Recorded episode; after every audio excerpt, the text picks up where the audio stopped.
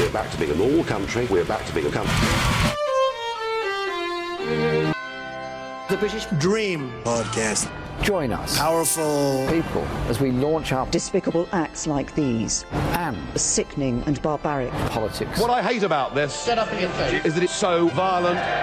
When the next phase of this disaster comes, they will come for you. Hello and welcome to the British Dream, a monthly politics podcast. My name's Simon Childs, Home Affairs Editor at Vice.com. I'm here with Yohann Koshy. Hello. And Angus Harrison. Hi.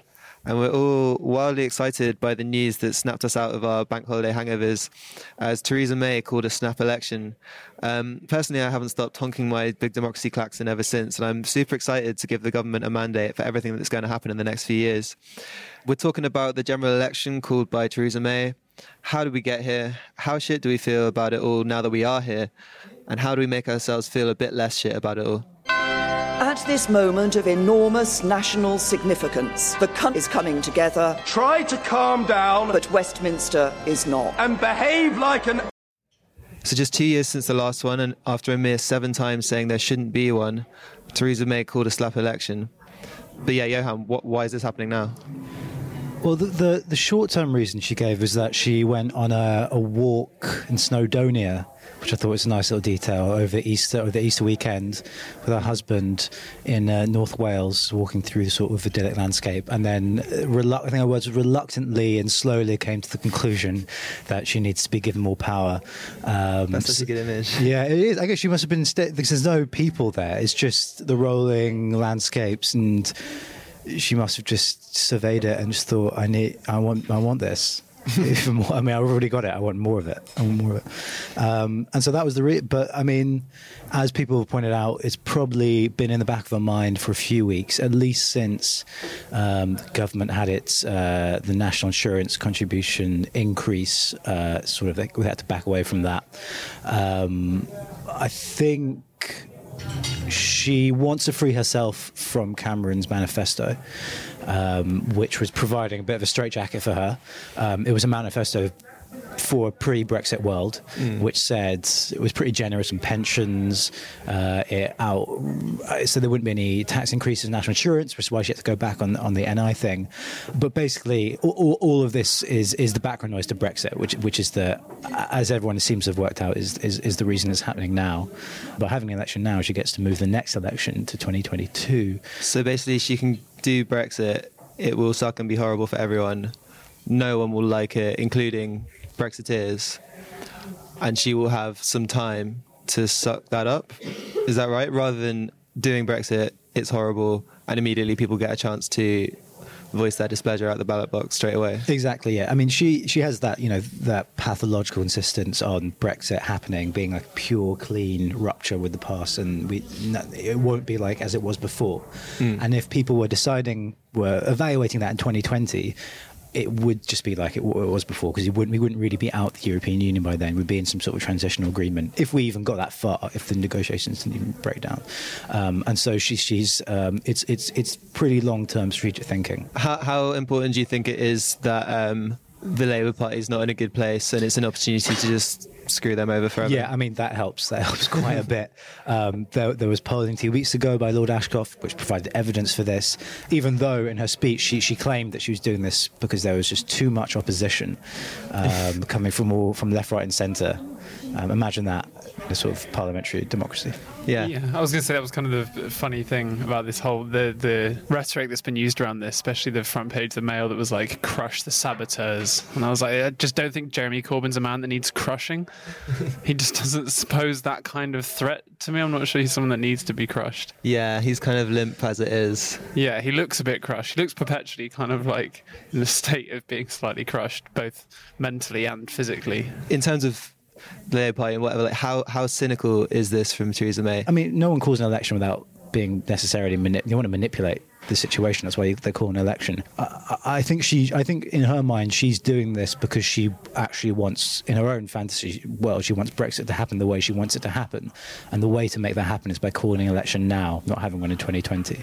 So it's cynical insofar as uh, you know this is everything is cynical, but but I, I don't think it. I think it it does represent a different way of thinking on, on, on our half. I kind of find the obsession with the word cynical with this whole announcement a little bit odd, just because I can't really think of any situation like this that wouldn't be in some way cynical. Like, of course, she's trying to optimize the situation for herself. That's kind of just the nature of the political culture we've existed in for however many years now. and also she seems to be kind of um, giving herself a carte blanche. Like she doesn't have any real policy positions. Doesn't seem to be coming at the electorate saying much at all. And so it feels like if she wins, it'll just be like this mandate to carry on doing whatever it was that she wanted to do. Well, she hasn't had a chance. She had a, a Tory party conference speech last year. Um, that was the only, so far, the only sort of major statement of any kind of ideological departure from the Cameron era, and it was different. It was a different kind of uh, a different kind of conservatism. She said some things about price ceilings for, for utilities for gas. That utility bill thing is actually a bit interesting if you're like a politics buff because like didn't Ed Miliband say the same thing? Oh, yeah. got totally like crucified in the press. It was Bolshevism. Yeah, yeah, yeah, and now May's, May's doing it. And it's like, mm, yeah, that's all fine. yeah, we don't know what what their campaign's going to look like yet, um, and I think it will be kind of cultural. The ground that she plays it on, appealing to some of this citizen of nowhere versus the rooted, grounded. Uh, sort of, you know, uh, uh, sort of uh, British person that, that, that she outlines. Um, I think citizenship, culture, belonging, us versus them, uh, the metropolitan, manipulative, liberal Westminster elites versus the unified people. These are the kind of rhetorical moves that she's playing right now, and I think we might see them institutionalized over the next few weeks by Lynton Crosby's um, campaign. I think the biggest technique is just going to be invisibility. Like she's already said that she's not going to do any televised debates. I think there was also something in a similar blog that I was reading that she's going to the manifesto is going to be much slimmer than David Cameron's was. Right. I just think that I just think that's going to be one of the most striking things because especially given the polling, surely the logical campaign technique for this would just to be kind of just to sit back and let this mess sort itself out and then on the last day just be like oh yeah, just a reminder please vote for me when you Put it in arrive. your yeah you know like just put put an appearance in at the very end. I, I just I'd be interested to see how present she is at all. I could imagine her doing like three maybe like big flagship interviews throughout the campaign and other than that doing very little press and just kind of walking it Yeah, I do. Yeah, I feel like it's going to be kind of a void of an election because like there's no TV debates, there's no charisma coming from anywhere. Like because yeah, it's kind of easy to forget. Everyone goes on about Jeremy Corbyn's lack of charisma, and like fine, but it's easy to forget that Theresa May. I think she's like nearly as bad. Like on the Today program today, she's as sort of robotic and uh, she's like grasping for predefined press release statements and like not doing very well at it and not coming across very like easy breezy at all in much the same way as Jeremy Corbyn gets criticized for. You can Um, tell with both of them. Like I think this is a real reader of how uh, good a politicians at speaking is that when they do have a good line, like how pleased they are with that good line. Like when they say something effective in a debate in Parliament, both Jeremy Corbyn and Theresa May both like f- lose their shit at how good or funny the thing they just said was. Like the the, I mean, the To famous fair, I spent literally all of yesterday looking at Twitter because I got like mad RTs. yeah, true. So- So, it's like a, so you know that feeling then when you finally say something funny. Yeah, yeah, yeah. You've but I'm not experienced important it. or anything. So Neither of them are telegenic, but in kind of different ways. Um, it's kind of the first election in a while where there hasn't been some sort of greasy, Blairite, Cameron-y, articulate person. There's always like some person who represents that kind of certain way of, you know, the thumb instead of pointing, that whole, that, the tough, dis- or that, that kind of way of presenting us on TV. Um, neither of them do that. They, they both do it in different ways. Don't, they both don't do it in different ways. But yeah, it, it, and that's partly probably why she's hiding from debates. neither of them are going to jump out behind the podium and like walk up to the audience with their shirt sleeves rolled off doing the no finger yeah, point thing. or try Like, to remember anyone's name. Yeah, to say it exactly. again. As Thanks, thanks very much yeah. For that question. That's not a normal thing to do. If someone remembered my name when I told them to once, I would be suspicious of them. That's not. yeah. Whereas Theresa May is more of a kind of I don't know your name. I don't really want to know.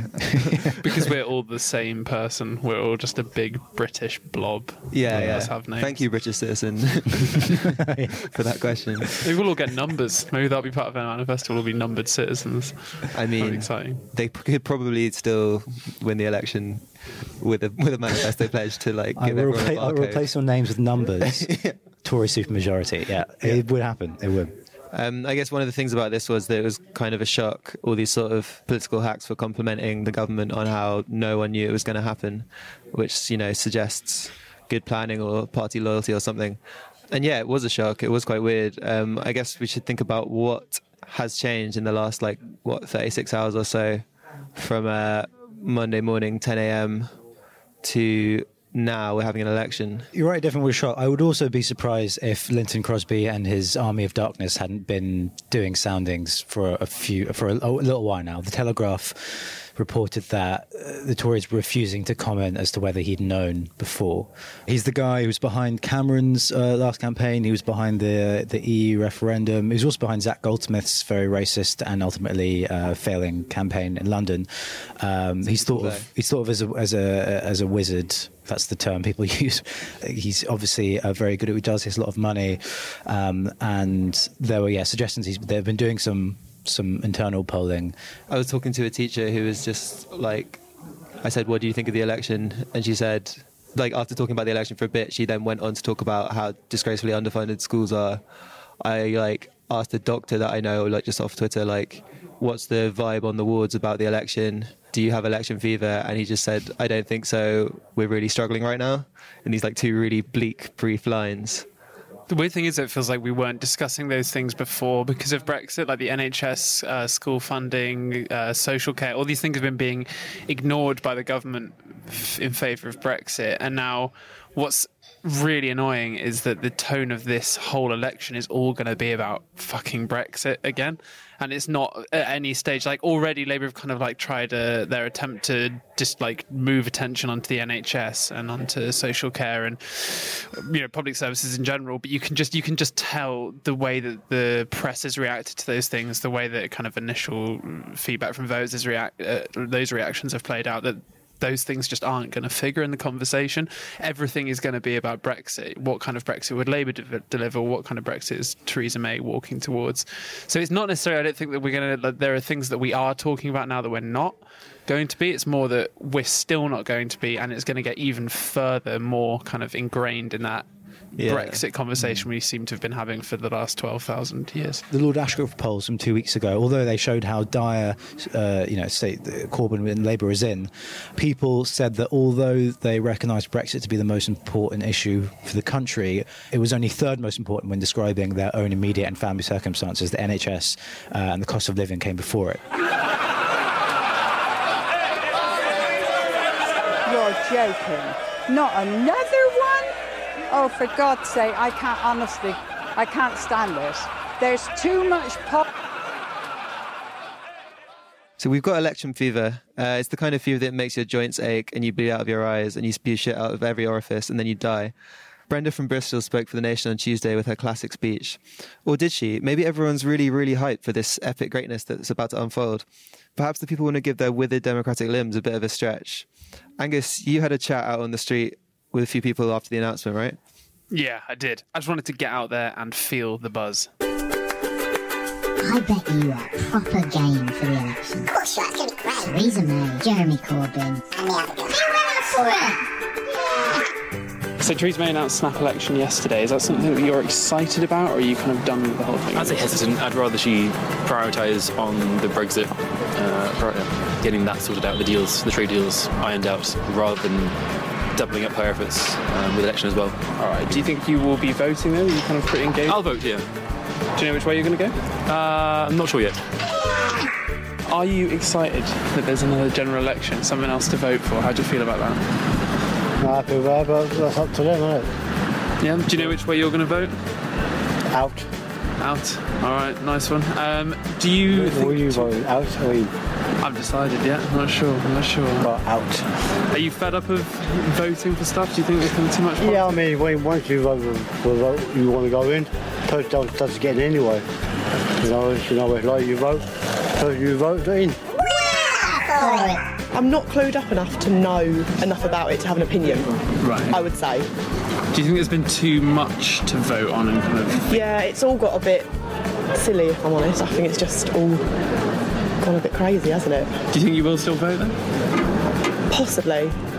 Possibly. I didn't vote last time because I didn't know enough about it, so I didn't feel like I had the right opinion to vote.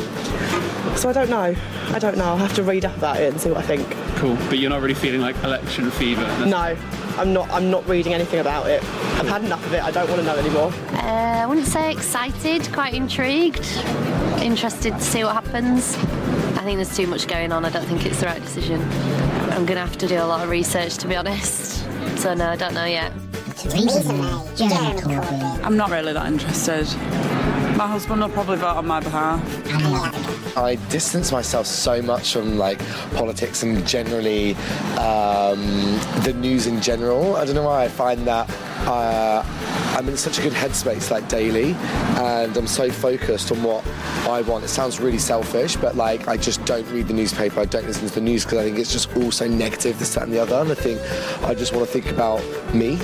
I don't really know. I have. I can't. I know so little about politics that I wouldn't even be able to comment. So do you think you'll vote? Yeah, I'll definitely vote. I'll probably just, you know, do the old classic. What's, what's all my friends voting for? And then, you know, I'll, what happened last time was literally it was a few days before, and I started to then pay attention to what, you know, all the policies and that kind of thing. And then I just voted, and you know, obviously voted to stay in.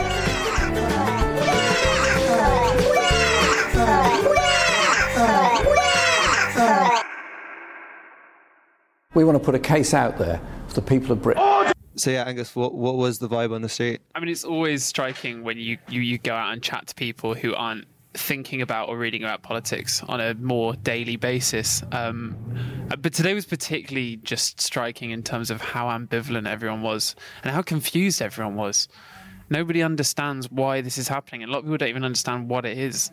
Like, uh, you probably heard there's like one guy who I asked him which way he was going to vote, and he said out. Like he genuinely thought that this was a second EU referendum, and it's really like your reactions to kind of laugh at that is kind of funny, maybe, but it's also maybe not mm. that surprising that if that's all that's being talked about in the news, and suddenly there's another election happening of some kind, you know, why wouldn't you think that this was another EU referendum in some shape or form? It definitely feels like an election that no one really wants. I was also surprised by how many people, how reluctant people were to a commit to voting at all, um, and then on top of that, how reluctant they were to commit to any kind of party or politician. Like Jeremy Corbyn's name wasn't mentioned once, Theresa May's name was never mentioned, no party was mentioned at any time. It was more this sense of I will probably have to drag myself to a polling station in order to do my bit, but I mean, like nobody knew what they'd actually be doing when they got there. I tend to be quite cynical come election time anyway, but this election feels like such an obvious piece of political maneuvering, like so naked, such such a like such a lack of effort to even really dress it up as we're we're really seeking the voice of the people. That it's like, why would you want to be part of just a piece, another piece of Tory political posturing? Well, at least the game has rules. There are some impersonal rules that you play by, and if you don't play politics uh, like a game, then there are no rules, and you can just do what you want. And in a sense, that kind of authoritarian recklessness, I think, really came out yesterday, where she was just like, "Yeah, I want to do this," um, without uh, thinking about the way it might resonate. As, as Angus was saying, with, with, with people who who will just be even further dis- disengaged by it, I think there'll be pro- probably a really low turnout. Mm. Um, Yeah. yeah, definitely. Because I mean, the election is premised on what Theresa May said: uh, every Conservative vote makes me stronger. And like, as a kickoff to an election, like we're doing this vote because I want more power, please. Yeah, So she said me tw- quite a few times. Said it will make me stronger. It was really weird. yeah. Yeah. and it's like, so if you could just deliver that, British public, that would be fab. Thanks. It feels like, resending a form on the internet. You, know, you have to like refresh a page to do something again. It's like she just needs to reload the political system. So she's like legitimized completely, and then she's like, "Cool, we can go." And I think with them, this is one of the reasons that I think people were so ambivalent when I was talking to them. It's like we're going to sit in this pub for like a good hour and debate and like discuss what we think is the game plan here. Like, what are the kind of machinations that are going on behind the scenes that mean she's chosen to do this? Like, why the fuck would you? Would you care if you, if you weren't like as we are actually you know being paid to do this Yeah, yeah. then then why would you take the time to try and work out what the long term scheme was here It's like this is our life now, like being asked again and again to like submit to our to being kicked in the balls again. Like it was a referendum. It was very unique. It felt like a sort of moment of, of transgressive excess, and everyone came out and you could do something. Like first past post general election, if she's hoping that same coalition of different people, like you know, post-industrial, leave sort of working class areas, middle class suburbia, old people will come out again in the same numbers, then then they they won't. If it's going to be a low turnout, what is the impact of that? What does that mean? Well, I think a low turnout probably won't be distributed evenly amongst all demographics. There'll be a certain group of people who, who don't turn out a lot more than others, and that might just favour the Tories because the people who do vote, who always vote, are uh, Tories. Um, but uh, so, so, in a purely electoral sense, th- that's what a low turnout could mean. Um, in a wider sense, just, I don't know, more alienation from from from from this from this from the political system as they see it. Yeah. So if a low, a low, low turnout means Tory victory, but the Tories are going to win anyway, right? So if you're going to go to like, oh, yeah, yeah. I, I mean, we'll, yeah, we'll get onto Labour's prospects in a sec, but like, if you're going to like Stoke or somewhere like that that has like a historically really low turnout, and you meet like a guy who's like, yeah, why would I bother? Like, they're all assholes. Fuck them. What would you say to be like, well, actually, voting is great, and you should definitely do it that's an impossible conversation, and I'm sure there might be pe- people doorstepping for all kinds of parties who might be forced to have it. Um, you, you, can't, and you shouldn't really. Like it's a rational decision on, that, on their part. If if if society was sufficiently politicized, they wouldn't even be asking that, and they would be voting. And you can't reverse engineer it so that everyone cares about politics when you want votes. Um, you need to build constituencies, and that takes generations. We haven't been given long enough to recoup and regenerate election fever. You need that five-year gap between elections to antibodies to de- exactly yeah. to flush the system, the election fever out of the last one, and then rebuild that level of hysteria that can only come from watching David Dimbleby talk I was going to say he's going to be like he's not doing it this year. This is last, last time was his See, last one. This whole thing's fucked up, and also this is how they're also yardsticks. I feel like there's such yardsticks like general elections. Like they come around, you you look at where you think about where you were when you voted in the last one, like how old you were. Like oh, I just finished my A levels. Like I was I was with that girl at that time, and now I'm not. This one's come around, so nothing's changed this one at all, which on a personal level I think is really selfish because yeah. I quite like using them as little photo albums. Of so they were going to be nice on the. There was going to be every five years, like 5, 15, 20, 20. It's nice. There's a nice oh, symmetry yeah, to that. Now it's going to be like 17, 23. These this are things like she someone, didn't. One of the many things she didn't. Yeah, about, I bet yeah. she turns the TV volume up to like 23 and then leaves it. And you're just sat on the sofa. But Philip May sits on the sofa, looking at the volume at 23, clenching his fists, but knowing he's powerless because he's married to the most powerful woman in the country. What would it take for the country to get enthused about this election? Taken from the people that I spoke to, you probably heard a couple of people there mentioning that they were kind of confused and disoriented by it, but also prepared to listen and learn maybe and kind of hopefully try and influence things so i kind of i don't have faith in the idea that really complex messages and uh, the real like yeah the intricacies of the conversation will be able to kind of get into the public mainstream anytime soon but i do think that if oppositions can come up with really clear strong messages i do think there may be some messages that would hit home. I think that there are things to be said about the single market, and there are things to be said maybe about the NHS that could potentially sink in. But I think they'd have to be very, very clear and under five word long sentences, effectively. I think that's kind of the only way out of that 48%, there will be a pretty fervent, uh, you know, passionate, zealous section who, who will care about this, um, perhaps more than anyone the 48% else. of EU of people who wanted to, to remain that section who, who still the think, saboteurs, the saboteurs, exactly, the um, who, who, need to be extinguished. Um, I'm sure uh, uh, th- there'll be a section of them who be way more enthused about this than anything else because it gives them a chance, depending on what constituency there is, to maybe um, get some Lib Dems um, in or to oust oust some Tories. Um, but uh, I basically, in the next seven weeks, can't imagine uh, what anything anything anything interesting happening to the extent that people are enthused. There's a bit of me that wants to. Order! So now we're here. I guess we've got to deal with it one way or another. Um, let's see if we can find any traces of hope, or maybe some vague positives to hold on to, or something.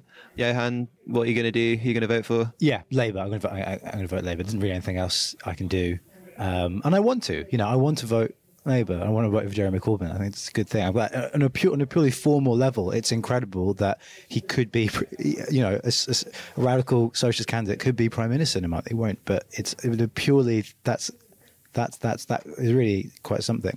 Um, and so you know, I'd have to I have to vote for that. Um, uh, I saw there was a Google Doc going around uh, Facebook the other day or yesterday, um, and someone had made quite a detailed uh, th- uh, sort of chart of where to vote to oust the Tories, um, and like depend, you know, you should vote Lib Dem if you're here, or you should vote. It doesn't matter if you vote here. I thought that was quite a good sign um, that at least sort of uh, you know sort of rabid anti-Toryism could uh, could, could be a, sign of hope um, for people who. Um, who are happy to vote Lib Dem or Labour or even another party, depending depending where they are. Um, so yeah, I, I'd vote. Um, I, I'd vote Labour. You know, it would be you know melancholic casting of a vote, but then it always is when you vote Labour. So um, it's just a slightly different context, you know. But there's always there's always hope. You know, you can always rest hope from from the from, from the bleakest moments. I hope. I hope. Yeah, it's a good message. Yeah. Um, Angus, what are you thinking? Um, personally, yeah, similar reflexive vote for Labour that would happen probably regardless of the situation. It's it's been interesting seeing people process the other possibilities, other kind of left leaning voters, seeing what they try and do. Um, I like that Tim Farron, despite kind of now being like grilled on every interview he does about his attitudes towards uh, same sex relationships. Um, and basically making it pretty clear that he does believe that homosexuality is a sin. I like that people like I've seen Guardian columns and, and a lot of other people on Twitter saying like, yeah, well, that's up to him. And you kind of think if that was a UKIP candidate, the reception they'd get for those comments, it would be literally like, this is why this party is so disgusting and poisonous. But now because everyone's kind of like, well, I don't want to vote for Jeremy Corbyn, so weird old Tim Farron's kind of my best bet now. Yeah. And yet, and despite him now coming out and saying like, I think homosexuality is a sin, everyone's suddenly like, yeah, well, you know, we've all got our quirks, haven't we?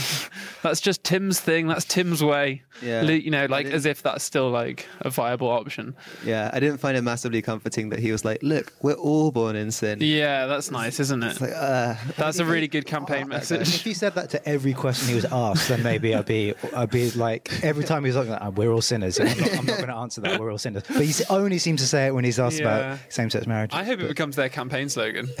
Live Democrats because we're all born sinners. I could maybe vote for that. Actually. Tim Farron thing, I agree. If it, if it was Nigel Farage or someone having like having these thoughts and saying no, but you know th- they're they're allowed to do what they want, but I think they're sinners. I agree. Like yeah, the Guardian, whoever would be like rightly kicking off massively in a way that maybe they're not. Um, but also, isn't one of the most depressing things about this whole shit show like the resurgence of the Lib Dems, like a party who fucking stabbed everyone in the back and then reaffirmed that they would join a Tory government again. Only like I think it was last year or whenever Tim Farron got in, he said, "Yeah, I, w- I would rejoin a Conservative government because it's okay to want to win or something along those lines." I think a lot of their popularity comes from a nostalgia from that simple time before Brexit as well. We were saying earlier about how this is like the first time. election where there isn't like a kind of shiny Blairite candidate. And I Mm. guess the Liberal Democrats are kind of the closest you have to like a man aged somewhere between 35 and 45 in a suit speaking relatively e- like relatively Mm. eloquently about a broad socially liberal but economically down the line things. So maybe that's the Yeah, attraction there is like believe that. Like, Oh no, no. I mean, I'm not. I'm not going to be doorstepping with that message myself. Yeah, but, yeah, yeah, uh. I do think. I think that's a lot of yeah. I'll I think, down. Shut up, mate. Um, I do think that's the attraction. It's just like a. It's it's the very very remain nostalgia for remember when everything was kind of shiny and new. Yeah, and you're saying voting Labour is, is going to be a kind of despairing thing, and I definitely get that sense of like everyone kind of feeling duty bound to do it, and it feels like that's going to be quite a tough sell to everyone. And there's this this move of people being like, "Hey, Corbyn could win. We could create this better world," which great, but is there an extent to which that's like leading pe- people up a garden path and it's not going to happen? His team needs to be just be sort of uh, unapologetically populist.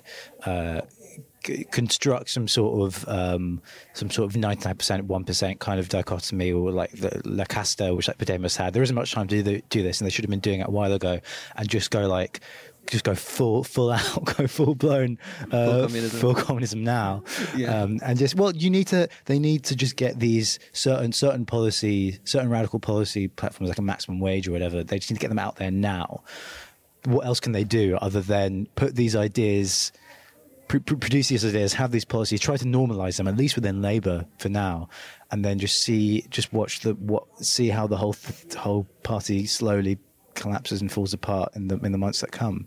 Um, but like anyone who's in Labour or was sympathetic Labour knows that everywhere these centre left parties are collapsing across Europe, it, it's it's been happening for ages. And when Corbyn came, people thought, oh, this might be a way of bucking the trend. Um, or maybe it's it was just another variation in what, has been the decline of like the Socialist Party in France, PASOK in, in Greece, all these centre left parties that don't know who they're supposed to represent or why or how. Some of the people who won't be depressed will be the Labour right, who are kind of really pleased that, as they see it, Labour's going to get a shellacking, and then there'll be an opportunity to get rid of Corbyn once and for all. Mm. oh, they're Uh, loving it. John Woodcock already said that he's going to continue standing, if I'm correct, because it's like a safe seat, but he will not, couldn't countenance voting for Corbyn. Like, Which is a bit of a like, have your cake and eat it. Yeah, Like, he's yeah. That's also just being a prick, right? I mean, that's like that's like just don't say that. I, that's Yeah. kind of one of the things that I think is going to be interesting here. Is like the people who are really anti-Corbyn, if they fully double down on that, like people within the Labour Party, then they're just going to look like really shitty people more than anything else. Especially Like, when, if he were to go, they would. They don't have any ideas. They don't know what to replace him with. Yeah. They they would just.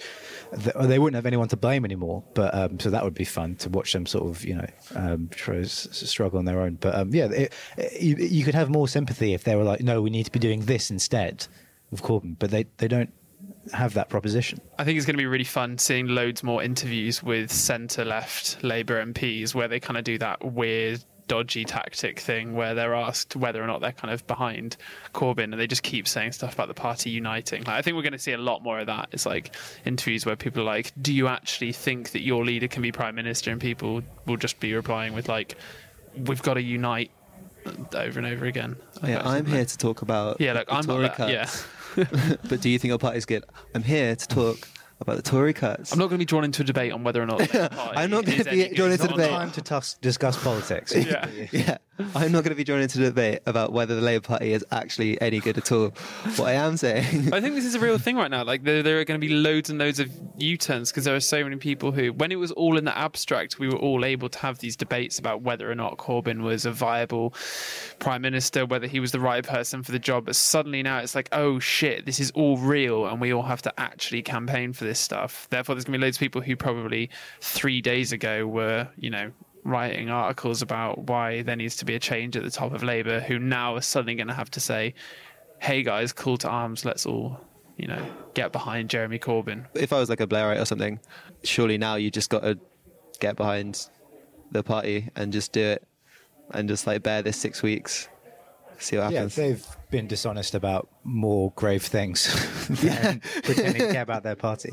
Um, but but you know, I mean, Mel- Mélenchon in France a few weeks ago, eleven percent. Now we might get through the first round. You never you never know. You never know. I, I, I don't even. I I mean, don't the comparisons are so institutionally and formally different as to make the comparison not even worth doing. But we should still make the comparison because it, you don't know what can happen.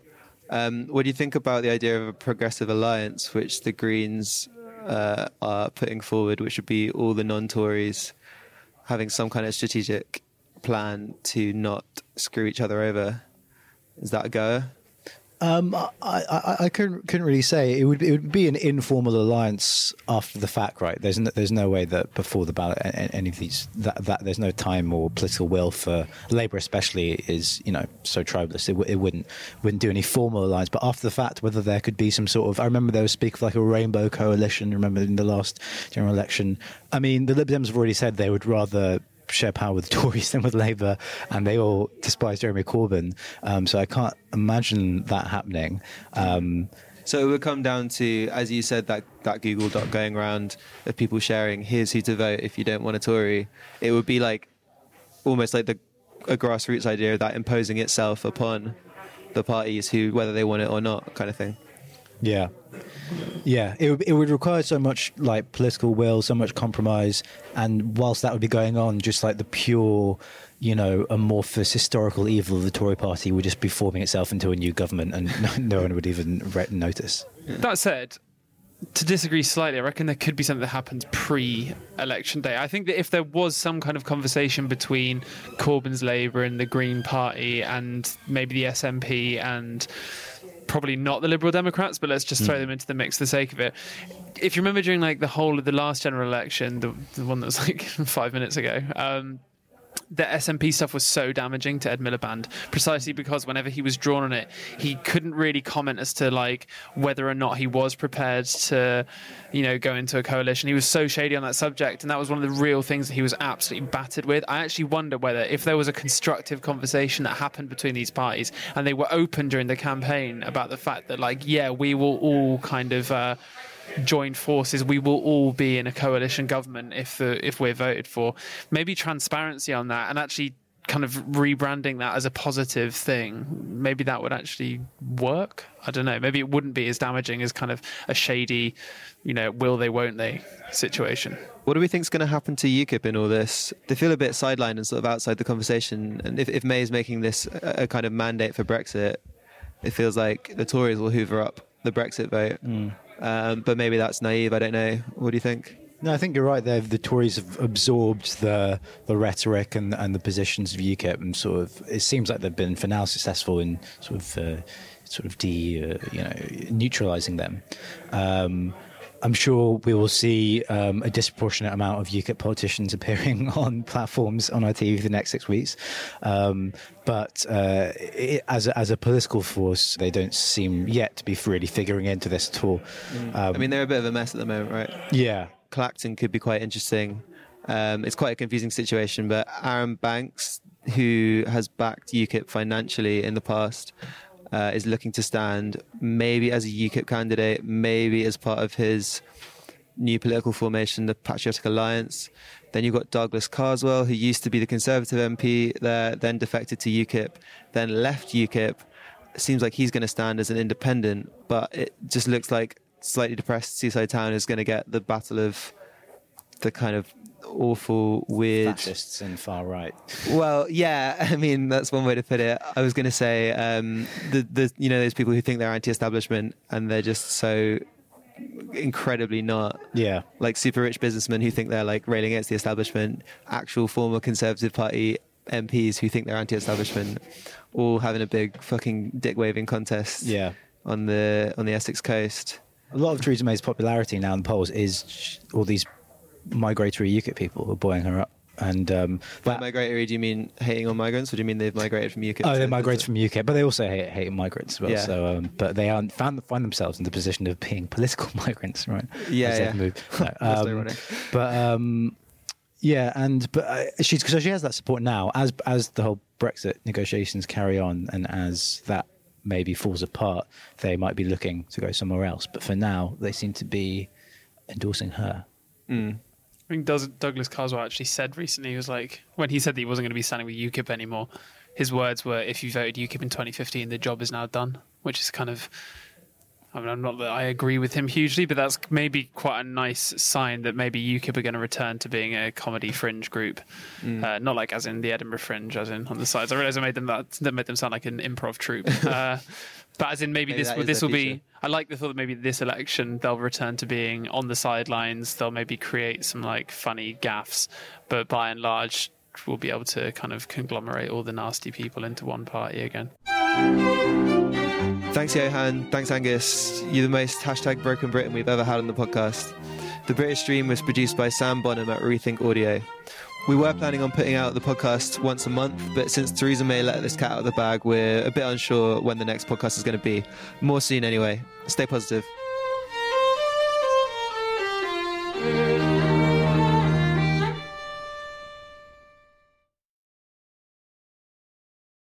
There's too much politics going on at the moment.